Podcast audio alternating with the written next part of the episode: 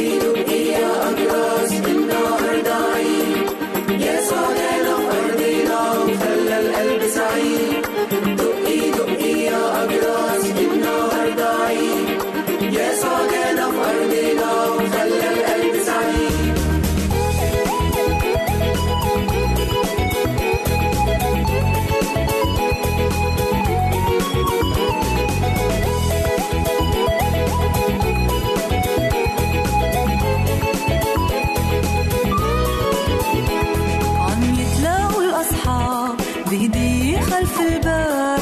كيس أشرب الدار ويدور ولاد صغار. الشجرة صارت عيد والعيد سوار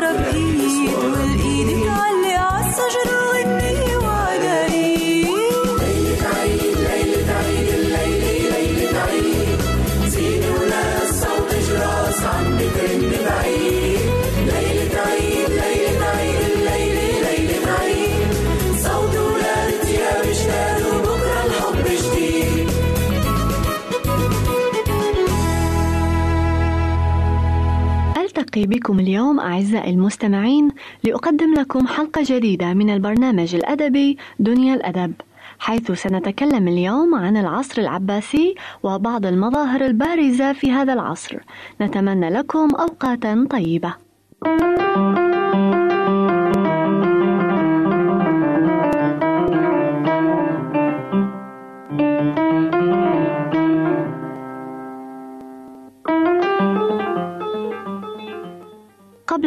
بالعصر العباسي سوف نعود قليلا إلى العصر الأموي لنتعرف على بعض العلامات البارزة فيه. فقد عرف العصر الأموي كثيرا من الثورات السياسية التي كانت تهدف إلى انتزاع الحكم من بني أمية. ولكن هؤلاء تصدوا لها وخنقوها وتمكنوا من القضاء نهائيا عليها. وعلى الرغم من الازدهار الذي عرفته الدولة الأموية في بعض عهودها فإن الضعف بدأ يتسرب إليها منذ مطلع القرن الثاني للهجرة. وفي أيام مروان بن محمد آخر الخلفاء الأمويين بلغ هذا الضعف ذروته. واغتنم الطالبيون الفرصة وتعاونوا مع العباسيين للقضاء على الدولة الأموية. العباسيون هم جماعة من الهاشميين. ينتسبون إلى العباس عم الرسول الكريم وإلى عم الإمام علي بن أبي طالب وكانوا يهادنون الأمويين لكنهم انقلبوا ضدهم في أواخر العهد الأموي وقادوا الثورة التي أدت إلى زوال الحكم من أيدي بني أمية. وقد تيسر لهذه الحركة رجل عباسي ذكي دموي قوي الشخصية عرف في التاريخ باسم أبي العباس السفاح. فتزعم الثورة وبث دعاته في أنحاء البلاد.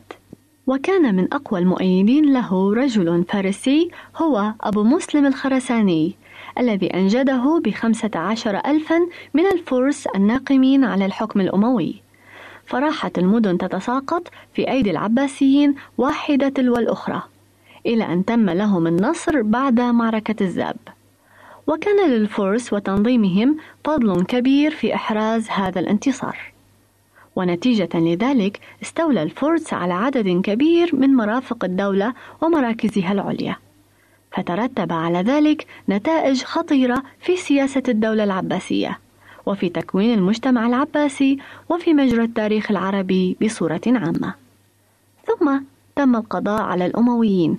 فأعلن أبو العباس نفسه خليفة وأبعد الطالبيين ليبدأ عهدا جديدا وهو عهد الدولة العباسية الذي استمر خمسة قرون ونيف من 132 إلى 656 للهجرة أي من عام 750 إلى 1258 للميلاد.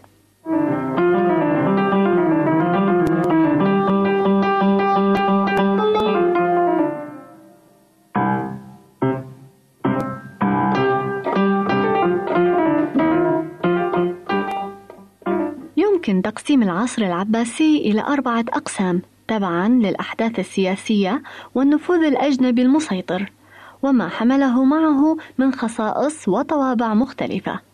وبالرغم من تباعد السياسة وتقلباتها إلا أن الأدب لم يتأثر تأثرا عميقا بهذه الظواهر.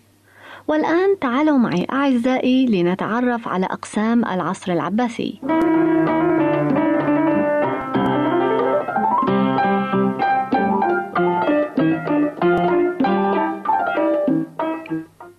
أولا العصر العباسي الأول.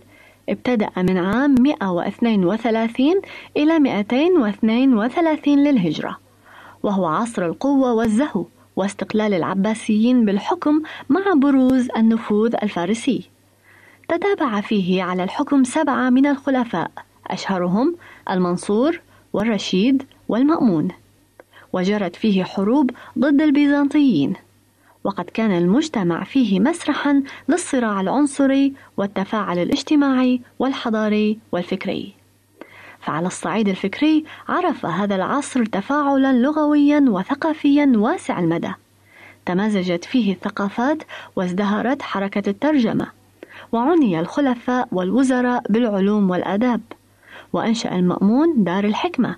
فكانت القناة التي حملت علوم الفرس واليونان والهنود إلى بغداد والخلافة العربية. أما الحياة الأدبية فقد استمرت في الازدهار شعرا ونثرا، فمن شعراء هذا العصر بشار بن برد وأبو العتاهية وأبو تمام، ومن كتابه ابن المقفع والجاحظ، ومن الرواة أبو عبيدة والأصمعي، ومن اللغويين الخليل بن أحمد الفراهيدي وسيبويه.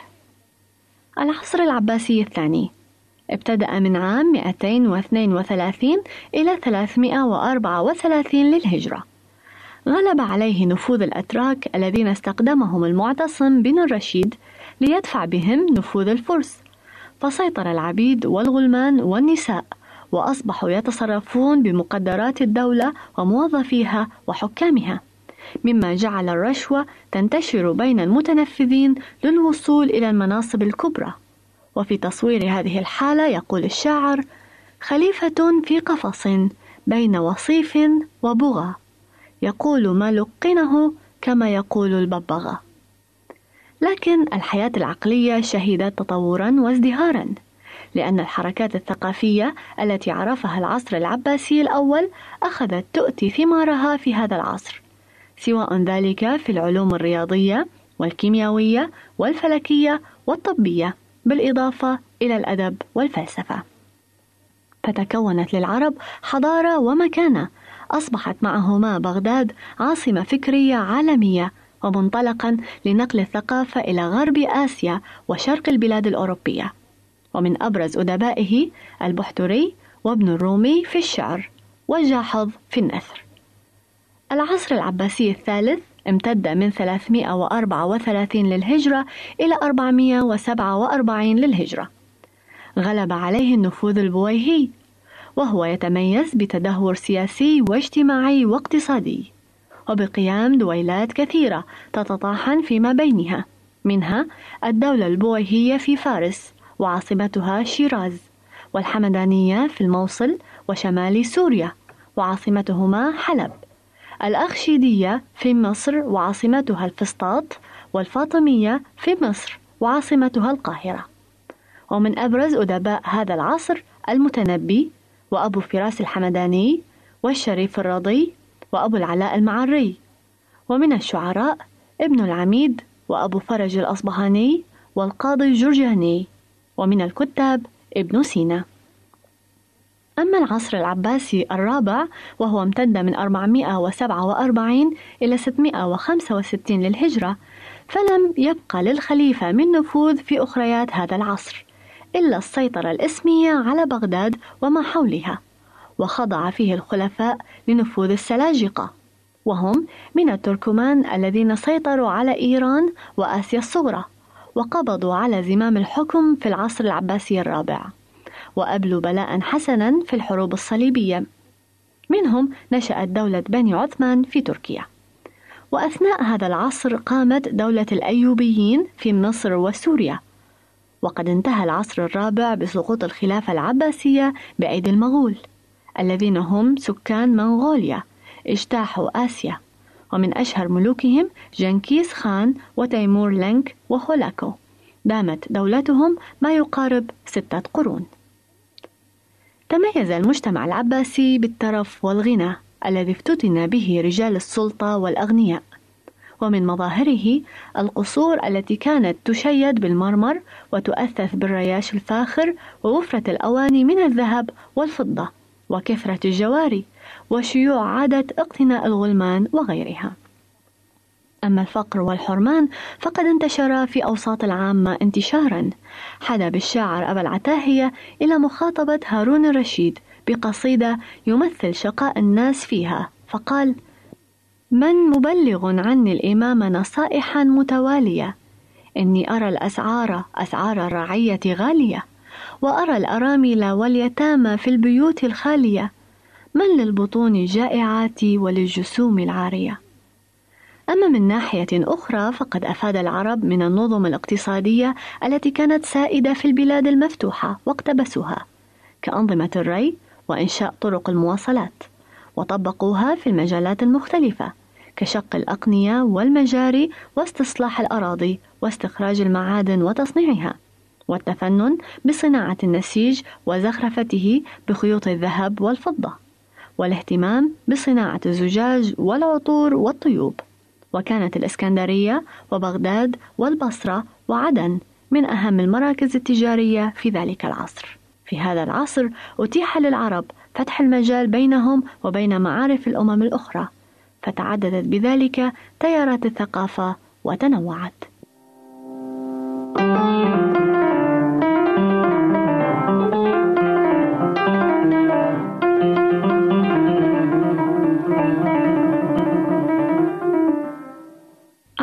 المستمعين قدمنا لكم اليوم في برنامج دنيا الأدب نظرة عامة عن العصر العباسي وأهم المعالم التي ميزته. حتى اللقاء القادم لكم من رغدة سليم كل الود والمحبة. عزيزي المستمع يمكنك مراسلتنا على عنواننا الإلكتروني Arabic at awr.org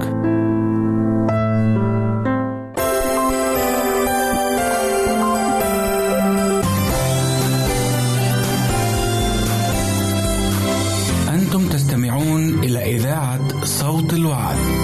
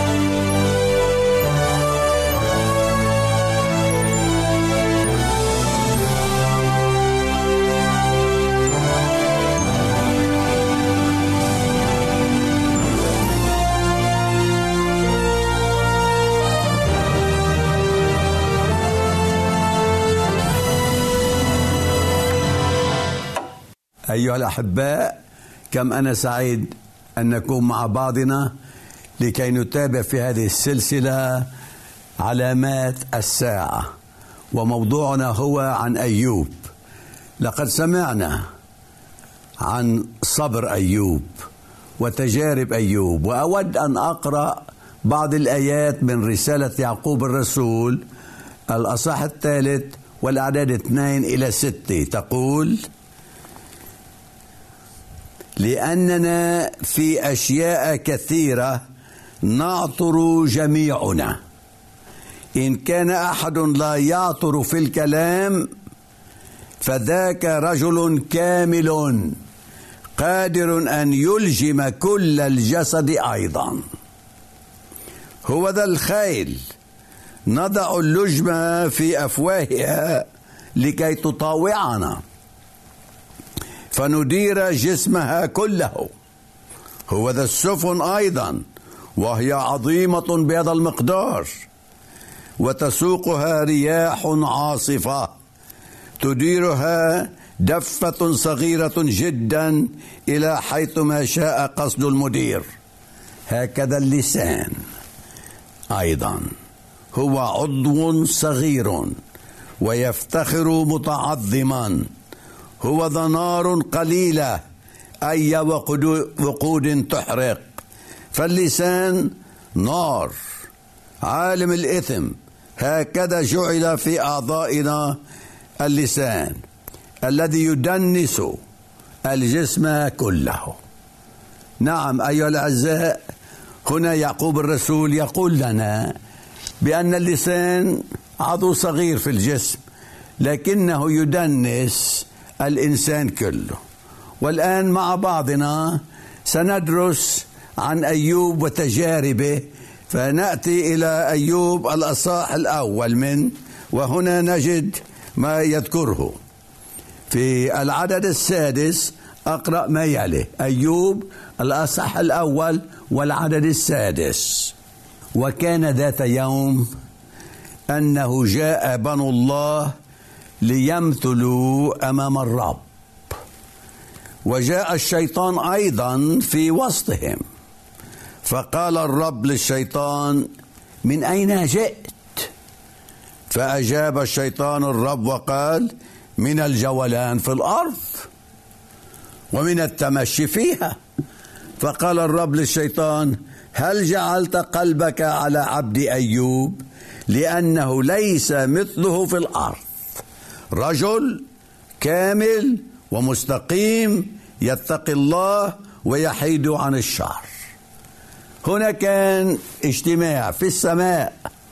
الله مع بنيه والذي حضر فيما بينهم هو إبليس الشيطان. نشكر الله بأنه عندما صلب المسيح لا يقدر الشيطان فيما بعد أن يذهب إلى السماء وسيوضع حد له عندما ياتي المسيح ثانية فينتهي الشر ومبتدئ الشر الشيطان. إنما في ذلك الاجتماع حضر الشيطان في وسطهم. فسأله الله من أين أتيت؟ قال من الجولان في الأرض. عندما خلق الله أبوين الأولين ووضعهم في الجنة سلطهم على كل شيء. لكن عندما وقعا في الخطية المهيمن والمسيطر سيد الكون الآن هو الشيطان الذي يجول متبجحا. وحضر في ذلك الاجتماع. وسألوا الله من أين أتيت؟ فأجاب من الجولان في الأرض. ثم سأله الله سؤال آخر. هل شهدت عبد أيوب. أيوب إنسان صالح مستقيم يتقيني يحيد عن الشر يعمل كل واجبات المقدسة. لاحظوا ماذا قال الشيطان؟ الذي يشتكي عليكم وعلي. وجد إن لكي يقولها عن أيوب. فهنا يقول فأجاب الشيطان الرب وقال هل مجانا يتقي أيوب الله؟ بلاش عم يعمل أيوب هالشي؟ هل مجانا يتق الله؟ أليس أنك سيجت حوله وحول بيته وحول كل ما له من كل ناحية؟ أنت وضع سياج حوله ولهذا السبب هو يتقيك. ثم قال باركت أعمال يديه فانتشرت مواشيه في الأرض. ثم تابع الشيطان قوله بينما كان يشتكي على أيوب ولكن بسط يدك الآن ومس كل ما له فإنه في وجهك يجدف عليه قال إذا بس فرقت شوي إذا جلبت علي بعض المشاكل إذا أتت علي التجارب إذا أصابته ويلات في ممتلكاته آنذاك يضج ويتركك. فليس لشيء بسيط ويعبدك لكنك لأنك سيجت عليه. وعندما قال الشيطان هذه التهمة عن أيوب لاحظوا ماذا قال له الله. فقال الرب للشيطان هو ذا كل ما له في يدك. وإنما إليه لا تمد يدك. ثم خرج الشيطان من أمام وجه الرب. أيها الأعزاء أود أن نلاحظ شيئا من هذه الآيات. مرات كثيرة ومرارا عديدة. عندما تصيبنا مصيبة عندما نطرد من العمل عندما يمرض أحد أولادنا عندما إنسان يعمل حادثة في سيارة أو أي شيء يصيبنا نقول هذه من الله. أيها الأعزاء أريد أن ننتبه الله لا يجلب إلا الخير. الله يسمح بأن نصاب في بعض التجارب وبعض المشاكل. هو لا يجلبه علينا. الذي يجلب هذه الويلات وهذه المصائب هو الشيطان. الله يضع حدود. كم يقدر الشيطان أن يتمادى؟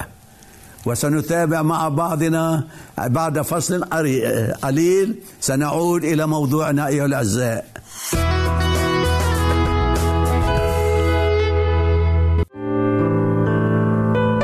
عزيزي المستمع يمكنك مراسلتنا على عنواننا الإلكتروني. Arabic at awr.org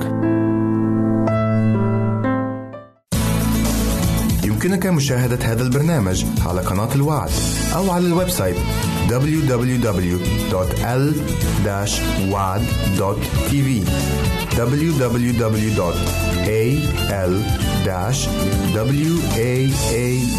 www.al-waad.tv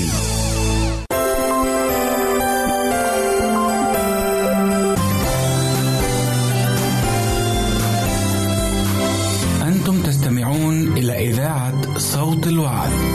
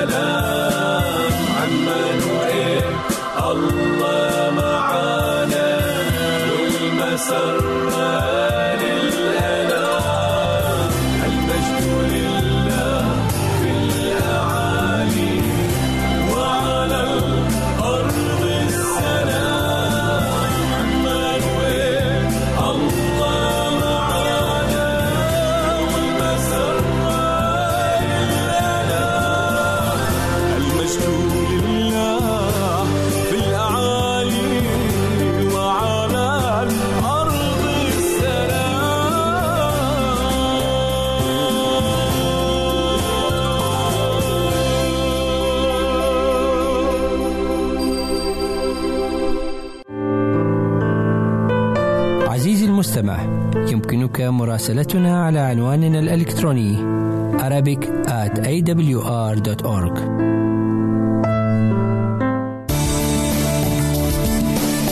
أنتم تستمعون إلى إذاعة صوت الوعد.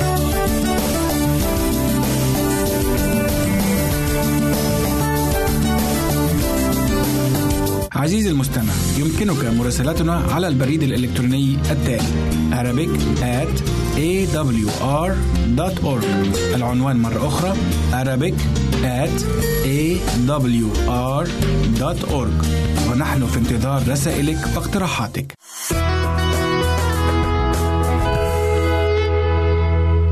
نعود أيها الأعزاء إلى موضوعنا عن أيوب وتجاربه. عندما قال له هذه الكلمات قال الله الله هذه الكلمات فقال الرب للشيطان هو ذا كل ما له في يدك وإنما إليه لا تمد يدك. ثم خرج الشيطان من أمام وجه الرب. الله سمح له بأن يجلب الويلات على ممتلكاته وضع له الله حدود. كم يقدر أن يتمادى مع أيوب؟ لاحظوا ماذا يقول الكتاب عما حدث بعد ذلك. وكأننا عم نسمع الأخبار حادثة بعد الأخرى التي أصابت أيوب.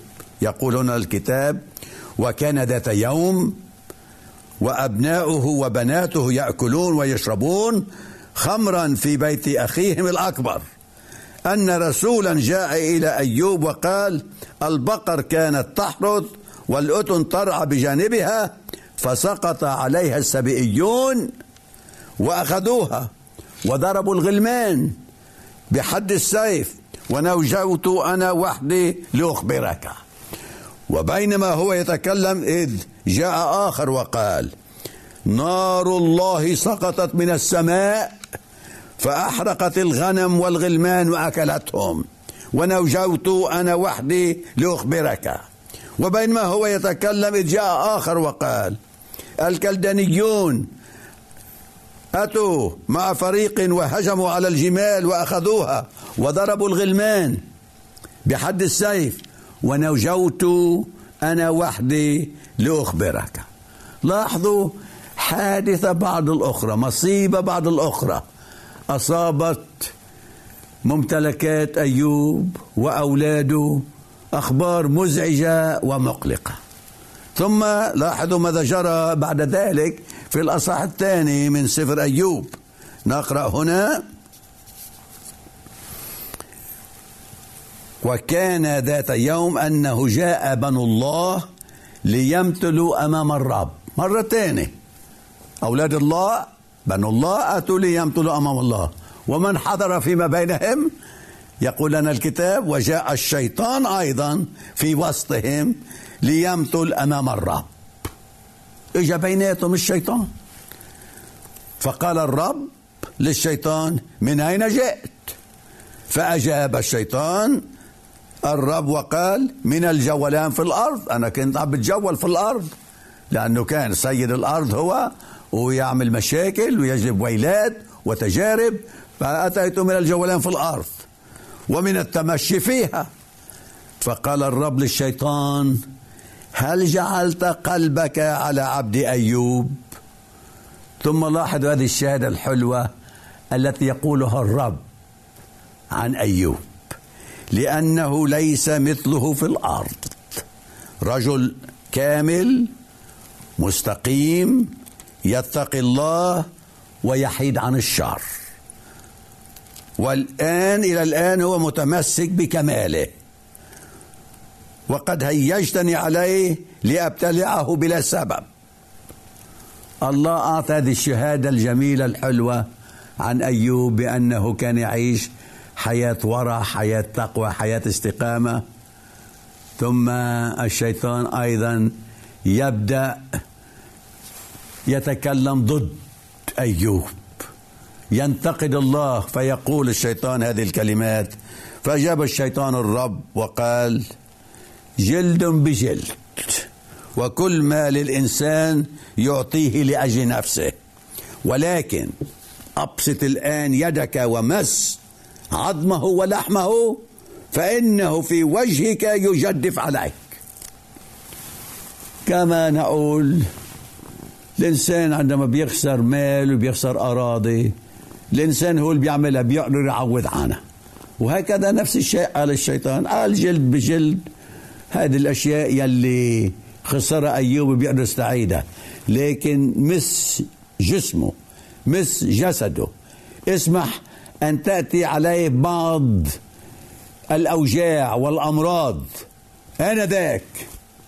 سيتركك وسيشتمك وسيلعنك وسيعمل. كل ما هنالك ضدك.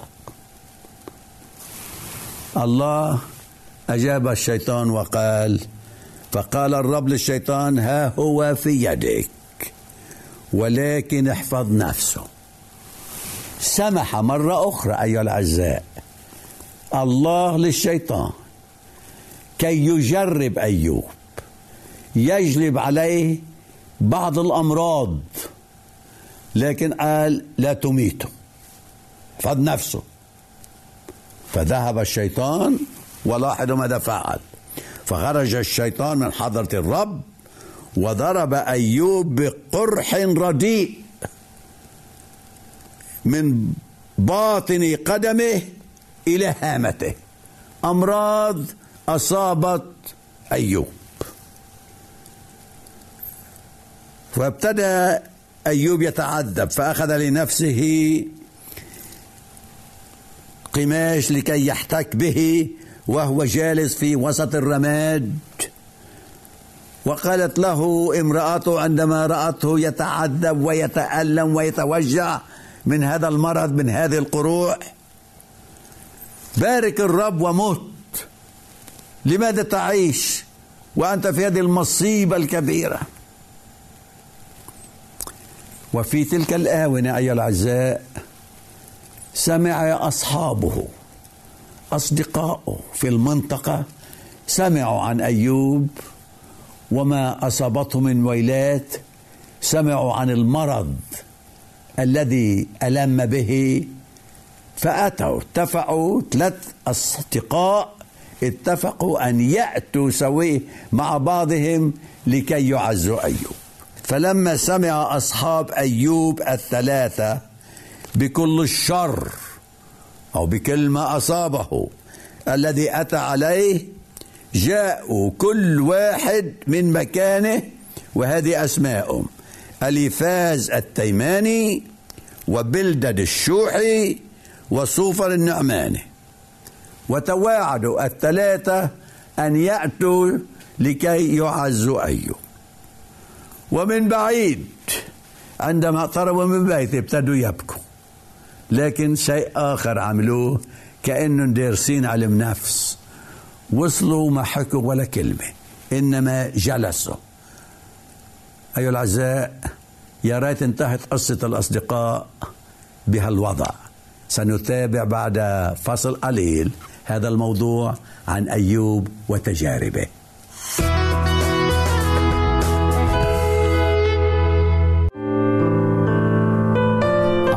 المستمع. يمكنك مراسلتنا على عنواننا الإلكتروني Arabic at awr.org يمكنك مشاهدة هذا البرنامج على قناة الوعد أو على ال website www.l-wad.tv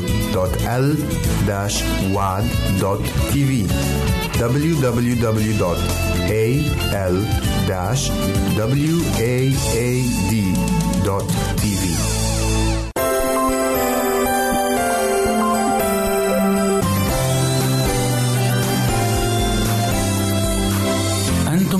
تستمعون إلى إذاعة صوت الوعد.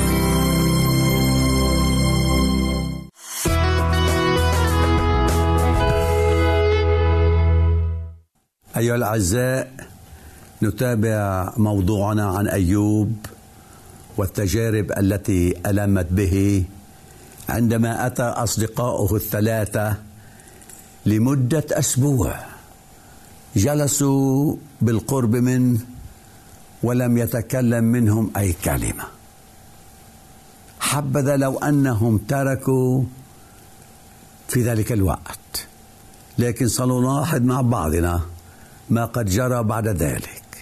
في أيوب الأصح الثالث أيوب ابتدى يتكلم من بعد أن قضوا أسبوع صامتين لم يتكلم منهم أي كلمة إذ بأيوب يقول بعد هذا فتح أيوب فاه وسب يومه وأخذ أيوب يتكلم فقال ليته هلك اليوم الذي ولدت به.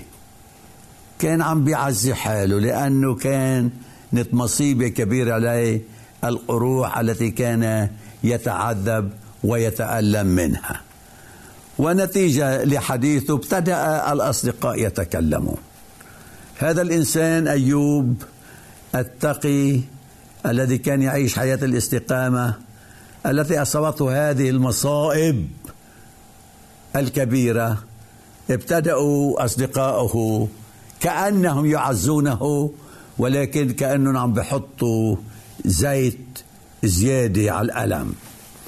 في الأصح الرابع يقول فأجاب أليفاز التيماني وقال إن امتحن أحد كلمة معك فهل تستاء؟ ولكن من يستطيع الامتناع عن الكلام؟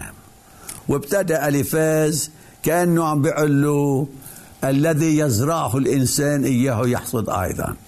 أنت عم تتعذب أنت أصابتك هذه المصائب لأنك أنت شرير لأنه كانوا يعتقدوا الإنسان يلي بيعيش في بحبوحة وبخير وببركات لأنه عنده نعم الرب.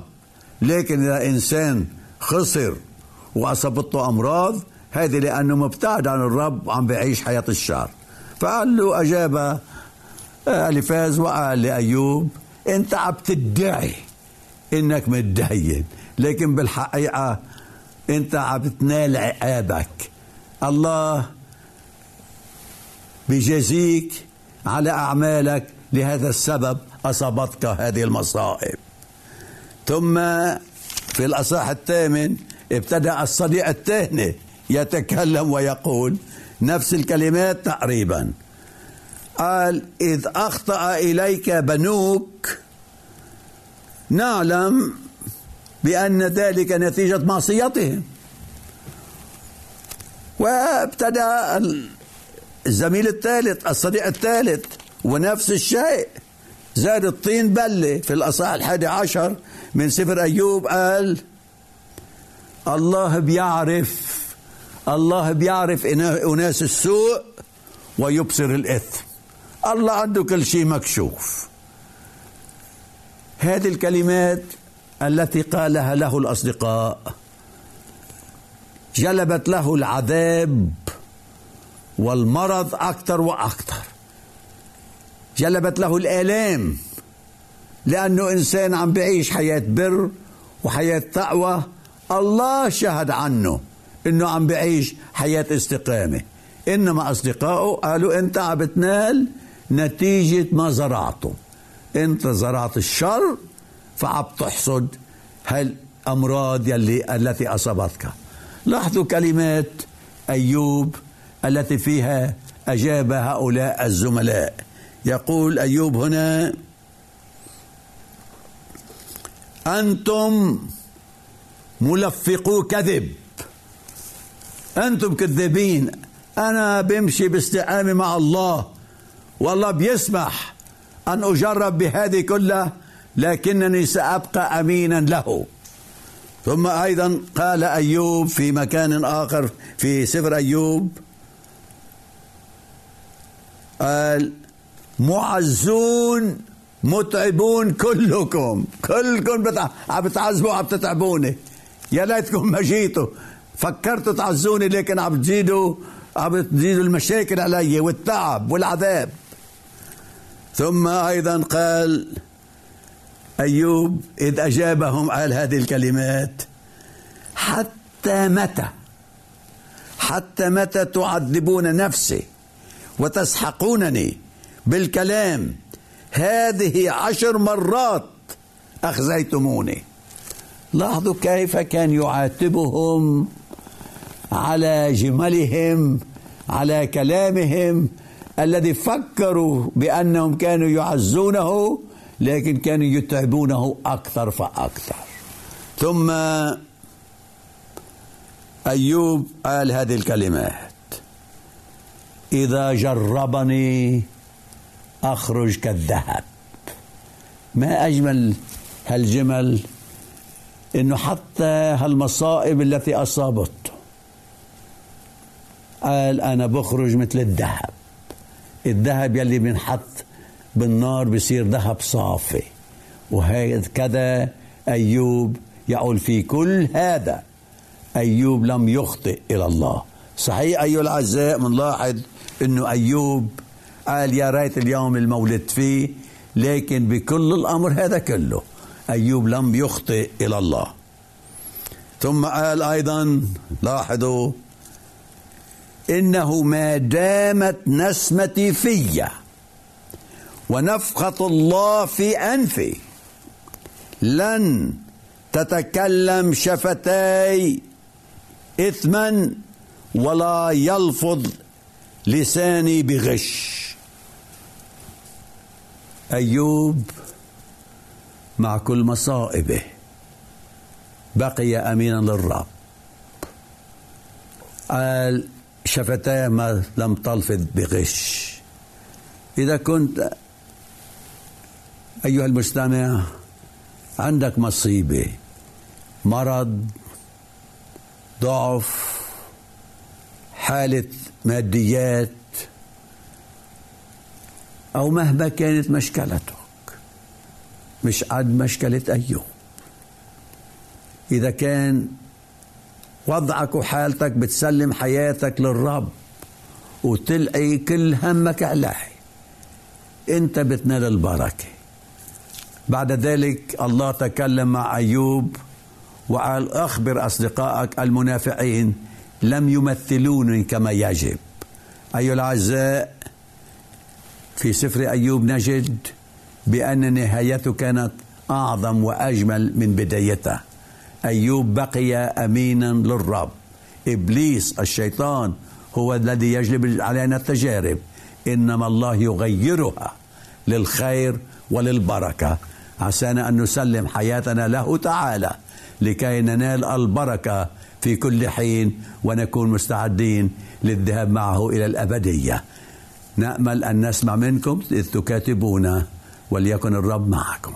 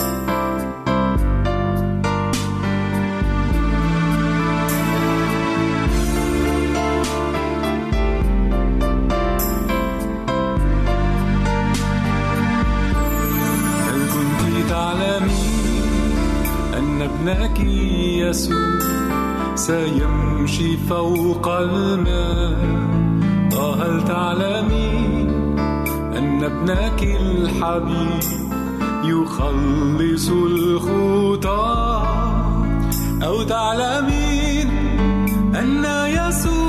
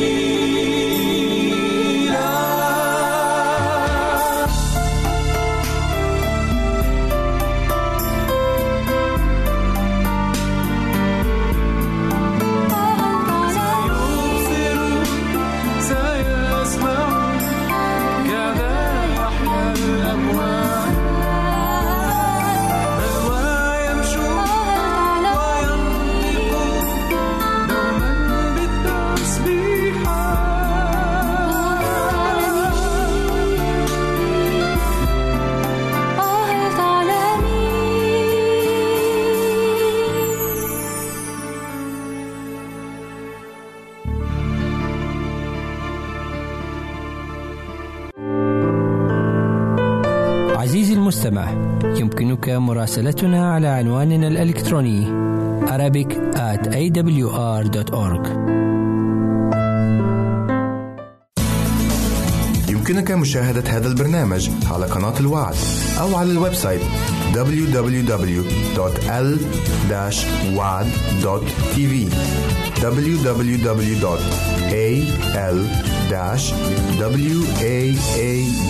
www.al-waad.tv